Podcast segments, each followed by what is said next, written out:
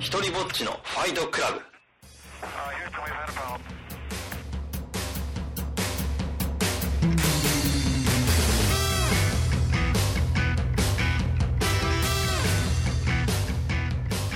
さあ始まりました。一人ぼっちのファイトクラブ。お相手は私ジラでございます。皆さん改めてよろしくお願いいたします。この番組一人ぼっちのファイトクラブはですねえー、と YouTube でやっております頑張れラジリーマンのスピンアウト企画でございます。えー私ジラが日々思っていることとか感じていることやってみたいことなんかを適当に喋ってみる番組としてやっております。今回はね前々から僕がやってみたかった旅の思い出語りっていうのをやってみようかななんていうふうに思っております。旅行が趣味ってこともあっていろんなところに今まで行ってきたんですけどもまあ旅行行く時に結構僕人のブログとかを見たりするんですけどまあそれを参考にしながら自分なりのプランみたいなのを作ってみたりしているっていう感じなんですよ。なのでまあちょっとこういうコロナが落ち着いたらまあ僕の旅行体験なんかをね参考にしてもらってぜひ僕が行った場所でもっと面白いことを体験してもらえたらななんていうふうに思っております。ちょうどね僕1年ぐらい前に2泊3日のスケジュールでホエールウォッチングをしに高知県に行ってきたんですよ。まあクジラ見るだけだろうっていうふうに思ってる方もいらっしゃると思うんですけど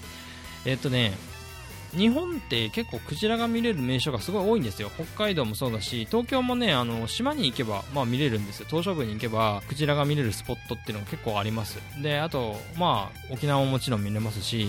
ダイビングスポットなんかも多い国なのでホエールウォッチングはもちろんできるポイントが多いんです。ただ東京から2泊3日の範囲内でかつ長く見れるシーズンを兼ね備えている地域っていうのが実はあんまりない。北海道だと確かに冬とかがいいんですよね。で沖縄は確か春先だったかな。なんかいろいろシーズンが違うんですよ。でしかも見れるくじの種類もそれぞれ違うと。さらにホエールウォッチングって言ってるけどホエールの定義って海に住んでる、まあ、哺乳類がいて、まあ、イルカとかクジラとかいろいろでかいのいるじゃないですか、シャチとか、なんかもろもろ。なんかね、4、5メートルのその範囲内で、えっ、と、5メートルから大きかったらクジラだったから、なんかね、あるんだよ、そういう定義が。皆さんが思っているイルカって、なんか口が長くて、ヒレがあって、ジャンプしたらこう、三日月状にジャンプするみたいな、そういうイルカをすごい、えーイメージされたりとか、あと、クジラって言われると、なんか、背中は黒くて、お腹は白くて、みたいなのとか、あと、なんだ、あの、白長スクジラとかですよ。あとは、なんだ、マッコウクジラとかね、四角い、頭が四角いクジラね、深海に潜っていく。えーまあ、いろいろそういうものをイメージする方もいらっしゃると思うんですけど、実は、クジラの種類にもいろいろあって、なんかその間、間にいるオキゴンドウとかね、うん、うん、なんか結構いろいろいるんですよ、種類が。で、ホエールウォッチングって言われて、イルカみたいなクジラを見るんじゃなくて、ちゃんと大きいクジラを見たいなっていう風に思って、な体長マックス15メートル級のでっかいやつを見たいなっていう風に思ったんですよ。で、そこで調べると、えー、と高知県にいるニタリクジラこれは最大15メートル級のクジラっていうことで僕が大体身長、えー1.8ありますから、えー僕が78人ぐらいのサイズですよこのぐらいのクジラが、まあ、目の当たりにできますよっていうところで、まあ、じゃあこれ行くしかないなと思って、えーここに決めました。はい。で、まあ、高知県っていうところに言うと、まあ、四国地方の、えー南側に位置している場所です。で、人口で言うと、実は都道府県、47都道府県の中で下から3番目っていう、実は70万人しかいない県なんで、えっ、とね、23区の大田区が大体72万人ですよ。ねここと同じぐらいの、えー人口。むしろちょっと少ないぐらいなんですよね。はい。だから人が少ないっていう、そういう地域でもあるっていうところなんです。うん。で、じゃあ、もう高知県って何が有名なのって言われると、まあ、まずは坂本龍馬ですよ。人間が有名。長宗我部元親。それから、板垣大輔、うん、アンパンマンで有名な柳瀬隆とか、まあ、こういう人が有名ですで美味しいもの、えー、カツオウツボあとお酒好きにはたまらない栗焼酎のダバダヒブリとか、えーそういうものがありますはい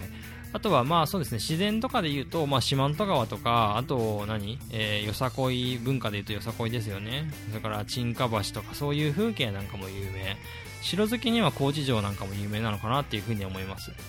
今話した話題ポイントの中でいくつかあ聞いたことあるなって方もいらっしゃるのかな。まあそういう場所にちょっと行ってきました。で今回はですね仕事終わりで行けるっていうのもまた一つのポイントです。えっ、ともろもろのコロナが収まってからえっ、と仕事終わってさまあ行こうかなって思ってもまあそんなに長い時間やっぱりね取れないわけですよいろいろ。だってこんだけ大変な状況でさもろもろのコロナが落ち着いてさじゃあゆっくり1週間休み取れますかって言ったら多分取れないと思うよマジで。だからまあ金曜日に仕事を終えて土日で休み取ってそのまま行って帰ってこれる場所っていうとまあ高知県いいんですよ。東京からそのまま、えー飛行機乗ってさ90分ぐらいで着くもん。本当にすごいいいんですよ。だからちょっと今回はこのお話をしたいなというふうに思います。はい。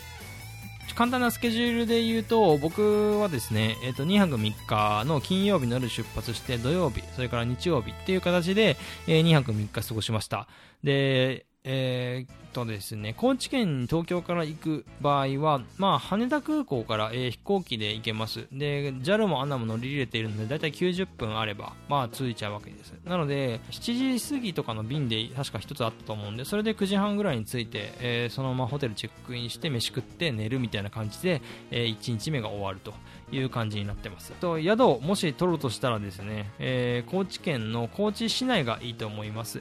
えー僕もホエールウォッチングをするにあたって、えーホエールウォッチングをするとしたら、まあ、海沿いの地域に宿を取るべきかなと思ったんですけれども結局ね高知県っていうのは高知市が一番、まあ、栄えてる都市なんですけどそこにもご飯とかお土産とかそういうあと観光名所なんかも結構あるので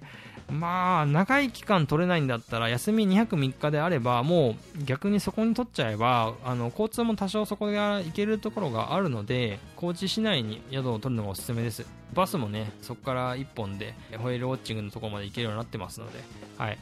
で僕はビジネスホテル適当に取ってそこに泊まりました。でちょっとここで、えー教えておきたいポイントとしてはですね高知の駅前から播磨屋橋それから高知城これを地図上で3点に結んでください。そうすると三角形に結んだ枠内が生まれると思うんですけどもこの三角の枠内の中にあるホテルとかを取ると、まあ、ベストです。電車とかもバスとかももちろん市内は通ってるんだけどもこの三角枠内は結構徒歩圏内であの動きやすいんですよ。でしかも大体の交通のあのバスもそうですけど手段が全部そこに揃ってるので大体ここに取るとねいいです。はい。で多分あんまり高くないと思います。そして交通もそうなんですけど食事ね。ここもすごい重要でもしご飯食べるとしたらいろいろね外遊びに行ったりとかして帰ってきて夜遅くなったりもするじゃないですか。でそういう場合もこの三角形内にある広め市場っていう場所があるんですけどここに行くと割とね夜のね12時ぐらいまでねお店がやってるんですよ。はい、広め市場っていうのはなんか屋台村みたいな場所でそこにいろんな、まあ、海鮮物とかももちろんあるんですけど、まあ、地元のバルとかなんかいろんな食事ができる場所になっていてもちろん定食とかもあるんでお酒飲めない人も行けます。家族連れとか若者から、まあ、いろんな人がいっぱいいるんですけどちょっとねあのナンパしてる人も結構多いんで女性女性で行く場合は、まあ、ちょっと要注意ですね。まあでも、あの、安くていろんなものをたくさん食べれるんで、結構おすすめ。ちょっとずつ食べれるし。衛生面とか、もろもろ心配な方はテイクアウトもできるんで、まあそういうことも兼ねて、まあそこで物買ってホテルに持ち帰って食べるってこともできます。で、お土産買いたいって人はそこからお土産買ってそのまま直送みたいなこともできるんで、本当にもうおすすめ。ぜひこちらも参考にしてみてください。で僕はですね、え1日目はまあ先ほど申し上げた通り仕事終わってから、まあ、羽田空港から、えー飛行機に乗りまして高知県龍馬空港着いてそのまま高知入りしました。でフライト時間はだいたい90分なんで本当にすぐあっという間に着きます。はい。で夜行くのがいいね。飛行機は夜乗ってで夜到着するとちょうどよくあの夜景がなんかが見えてねすごいなんか街に対する期待がすごい高まるんですよ。うん、まあ僕が夜の街が好きっていうのもあるかもしれないんですけど、はい、着いたらそのままご飯食べに行ってで寝ると。まあ初日はこれでおしまいですよ。でいよいよ2日目。まあその本題のホエールウォッチングに行きます。えー今回はですねいろいろ事前に調べたんですけどホエールウォッチング USA っていうホエールウォッチング協会がやってるなんかそういう施設というかなんかサービスみたいなのがあってそこでホエールウォッチングの予約をしました。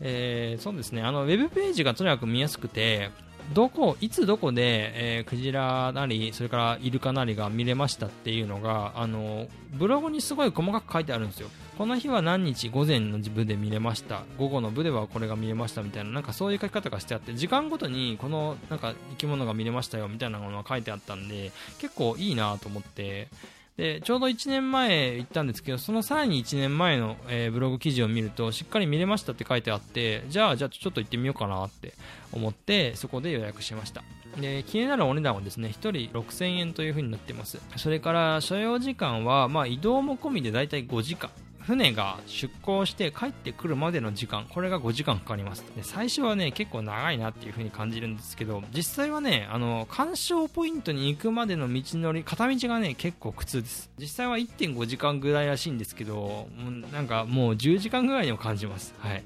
まあその辺はあの行ってみて感じてみてください。えー、まあ朝起きて僕はまあバスに乗って宇佐まで行きました。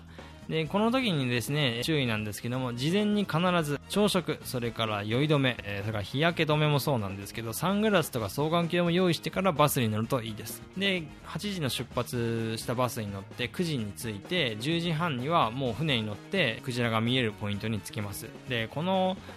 クジラの見えるポイントに着くまでですねもう永遠に長いこの1.5時間っていう移動時間があるわけですよ。でこの間どうして長く感じるかなっていうと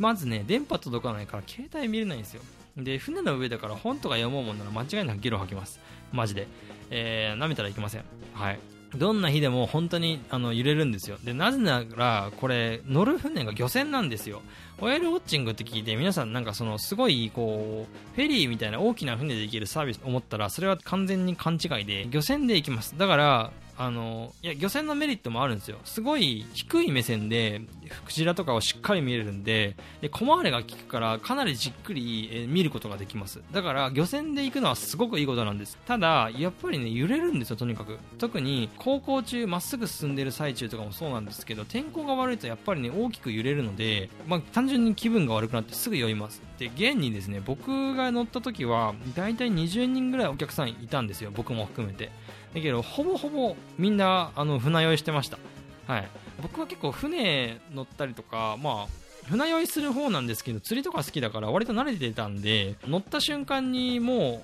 うお茶飲んだりとかおにぎり食べたりとかして家を動かすようにしてたんですけど、まあ、あと単純に船に多少慣れ始めているんで、まあ、大丈夫かなと思ったんですけど隣の人が結構マジでゲロ吐いてたんででそれにつられてどんどん後ろの人もゲロ吐くっていう恐ろしい構図になってましてなのであの酔い止めは持っていけばまあ安心かなと思います。あとは僕ちょっと眠くなっちゃって寝ちゃったんですけど日焼け止め持ってかないと日よけがないんでマジであの痛い思いをします。はい、で実際にクジラを見るときは結構日光がきついのでサングラスを持ってって。で多少離れたところに出るときもあるので双眼鏡があるとよりはっきり見えるかなと思います。これは結構おすすめなのでぜひ皆さんもあの参考にしてもらえたらと思います。で1時間半経ってクジラが見えるポイントに着くとですね船長さんがあのもう見えますよってこうアナウンスしてくれるんですよ。そしたらですねカメラを持ってちょっと席から立ち上がってぜひね海の方を眺めてほしいんですよね。でそうするとですね遠くの方に鳥がいっぱい集まっているのが見えてくると思うんですよ。でゆっくりとそこに船が近づいていきます。鳥たちが集まってるすぐ近くに黒い影がね見えるんですよ。あの日中なんで完全に太陽上がってるから水面がね明るいんですよ。青く透き通った青をしてるんですけどなんかちょっとねこう黒っぽいなんか影がねあるんですよでっかい。でそれがだんだんぐわーって大きくなっていくんですよその影が。影の大きさがだんだん近づいてきて大きくなってきたなと思ったらぐーってその水面が盛り上がってってクジラの背中がゆっくりと露出してくるんです。でなんかその黒いゴムみたいなねでっかい背中がゆっくりとむわーって上がってくるんですよ。わ出てきたと思った瞬間にふわーっていう呼吸音が聞こえるんですよ。うわーでけーみたいな。でけえクジラの呼吸音が聞こえるみたいになってくるわけですよ。で今度は右側からまたうーんわーっと上がってきてブワーって声が聞こえて。で今度は左側からブワーって声が聞こえてっていう風にして何体か多分クジラが見えるかなと思います。で僕が行った時はですね大体3体のクジラが目の前にいまして1体、えーでかいクジラ13メートル級かな、うん、でもう1体も13メートル級。でそのクジラに一緒に帯同するようにして8メートルぐらいの、えークジラがいました。多分親子なのかなというふうに思います。初めて僕目の当たりにしたんですよ。その野生のクジラ、うん、野生じゃないクジラはねオキゴンドウとかそういうちっちゃいサイズのクジラを見たことあるんですけどやっぱりその10メートルを超える個体っていうのも初めて見ることができたのでなんかもうちょっと最初いるんだっていうすごい不思議な感想だったのかな。すごいんだよねもうとにかく。あの自分の乗ってる船と同じぐらいでかいでそれがまたこうゆっくり沈んでさゆっくりまた浮かび上がってくるわけよ。でそれがまたジューっていうこのなんだその水面にね影が浮かび上がってきてじわじわ近づいてきてで今度はどんどん船の方に近づいてくるわけですよ。このクジラたちも結構人慣れしてるっていうか多分なんかブイが浮いてたから、まあ、よくこの船も来るんだろうけどあんまりこう驚かない様子でして割とこうクジラもねこっち側の船の方に近寄ってきてくれるんだよね。でなんならねあの船の下通ってそのまま通り越してくれるぐらいのサービスもちょっとあるわけですよ。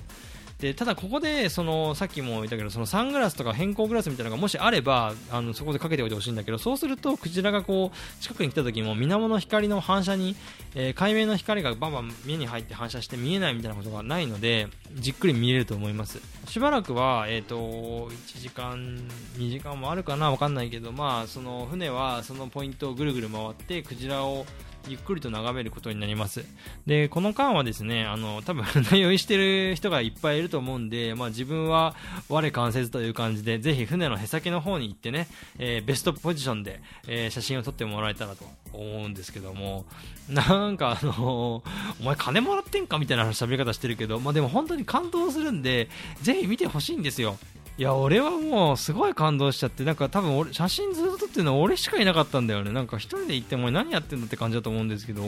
もうその博物館とかで剥製とか見たことあるけど実際にそれが目の前でこう動いてゆっくりと近づいてきたりとか潜ったりとかする様子ってやっぱりそのダイナミックさが全然違うし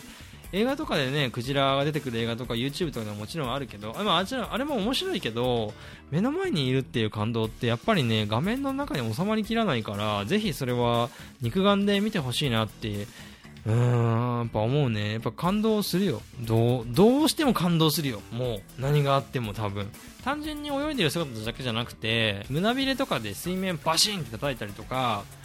あとねすごい感動したのがクジラがこう海の中にゆっくりと沈もうとするときに尾びれをキックして沈んでいく時がたまにあるんですよ。尾びれでキックするっつっても尾びれ自体がさもう人間の足とは比べ物にならないくらいでかいわけですよ。大体どんぐらいだろう？1、2メートルあんのかな？あの15メートル、13メートルか、うん、クラスで言うと。で思いっきりさ水面をバシーンってキックしてゆっくりとこの海の中に沈んでさ暗いところに行っちゃうわけ。でもそしたらさキックした部分にさなんか丸い輪っかみたいなのが出来上がってそれがブワーって広がるのね。でそのなんか直径2、3メートルぐらいのでかい輪っかができてでその輪っかがさ海ってずっとこう耐え立ってるっていうか波波立ってるんだけどその波を関せずしてひたすらその輪っかだけが残ってる状態になってるわけ。なんかまるで海の上にこう丸い一つの輪っかを浮かん浮かばせてますと。いう状態になってるんだけどそれがクジラの1回のキックで出来上がって30秒ぐらいその輪っかずっと残り続けるの。これがなんかすごい不思議な気持ちになるんだよねそれを眺めてると。なんかこうなんつうのなんかクジラがなんか作った魔法陣みたいなのがもわーんって浮かび上がってさなんかちょっとちょっと怖いのよなんかそれがまた。でそういうものとかを見たりしてでそれが何度も何度も浮かび上がるわけ。それがだから2個3個とかでこう連なったりする時もたまにあるんだけどなんかそういうものとかもやっぱりその水族館とかで絶対見れないし、まあ、まあ自然だからこそできる技なんだよね、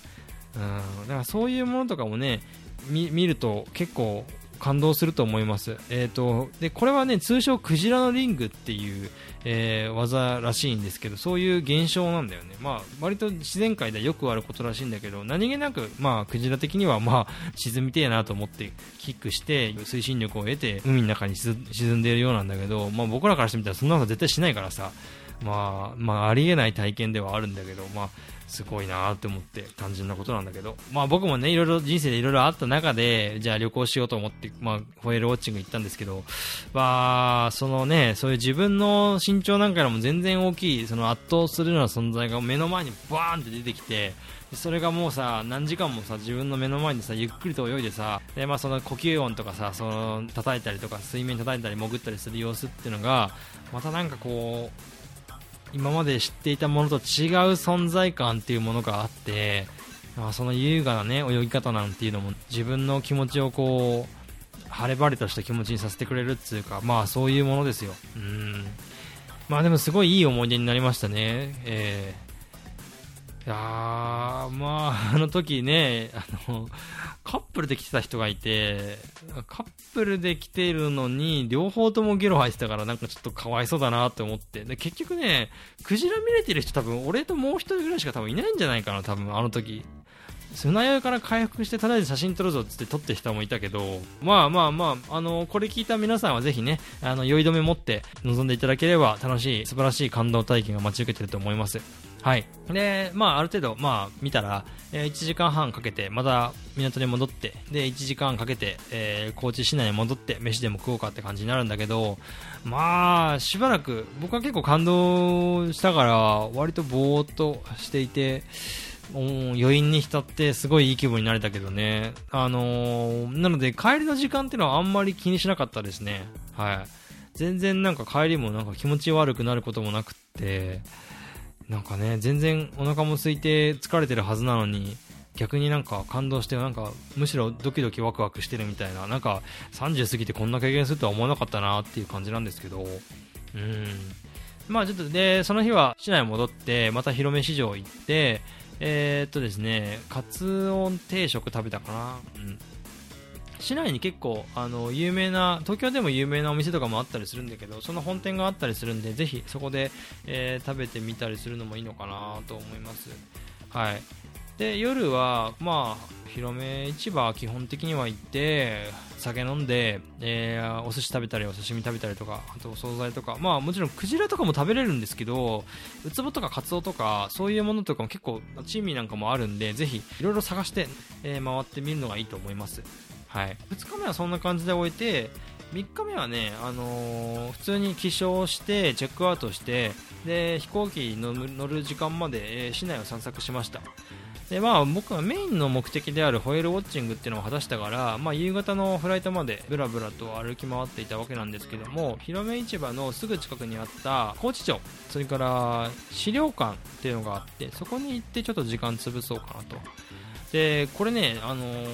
城好きでない方も僕はまあちょっと好きぐらいなんですけど高知城はね天守閣がしっかり残っている場所でしてで高い建物が周りにないんですよその高知の市内っていうのは。だから見晴らしがすごい良くて高知の山とか市内が一望できるからその双眼鏡をねもし持ってってたらぜひここでも使っていただきたいなというふうに思います。で僕もね行って初めて知ったんですけど天守と本丸御殿っていうのが両方現存してるっていう城って実は日本でも高知だけらしくて他の城とかはもう修復したか、まあ、してないか、まあ、あ後だけ残ってますとかそういうレベルらしくて高知の城割とまあこじんまりしてるっちゃこじんまりしてるのかな。まあでもそれなりに歩歩き回れる、えー面積もあるしで天守閣もしっかり残ってるから見た目もすごいかっこよくて結構興奮すると思いますよ。その敷地がしっかり残ってるからなんかその当時のなんか、えー大名というかお殿様になった気分でいろいろ歩き回れるっていうのもなかなか面白いかなと思います。で昼間行ってもいいんだけど夜行くとライトアップされてるからぜひね写真撮るにね夜だけ行ってもいいと思いますよ。うん。でこの高知城の向かい側には高知歴史資料館っていうのがあって、えー映像とかジオラマなんかを使って高知の資料とか文化風俗それからまあ歴史ね、えーこれに迫る展示があってなかなかこれもね面白いものがあります。でそれを眺めて、えー観光を一通り終えて、まあ、お土産適当に買って空港行って飛行機乗って帰路に着いたという感じです。で日曜夜に帰宅して一息ついたんだけども、まあ、だいぶね歩き回って日焼けもしてさもう疲れ切ってるはずなんだけどなんかねストレスゼロだからなのか知らないけど、まあ、普通に月曜日から俺仕事できちゃってもうちゃんとね睡眠だけはとってたからまあ大丈夫なんだけど意外となんか2泊なん金曜日の夜からさフル稼働で土日ってやってしかもさ土曜日なんか朝早起きなんかもしてるしさ大体酒飲みまくってるからさ疲れてるかなと思ったら意外となんか気持ち的にはすごい高揚してて月曜日から割とフル稼働で仕事できたっていうなんかああよかったと思ってリフレッシュちゃんとしてるわ俺みたいな感じになって。うんいやよかったよ本当に。うん。まあ、今回は、えー、とクジラを見に行ったわけなんだけども、まあ、お酒とかねあと魚介類が大好きな私としては、まあ、市場でね、えー気軽に遅くまではしご酒ができるっていうのは非常にね良かった今回はあの高知城をじっくり、えー拝観できたのもまあ思わぬ収穫だったなとまあ、もしこれを聞いて気になったらぜひ行ってみてほしいんですけども、ちょっと今は営業時間なんかが変わってる可能性もあるんで、あの、事前に下調べをしておいた上で、えー行ってみてください。はい。一人ぼっちのファイトクラブ。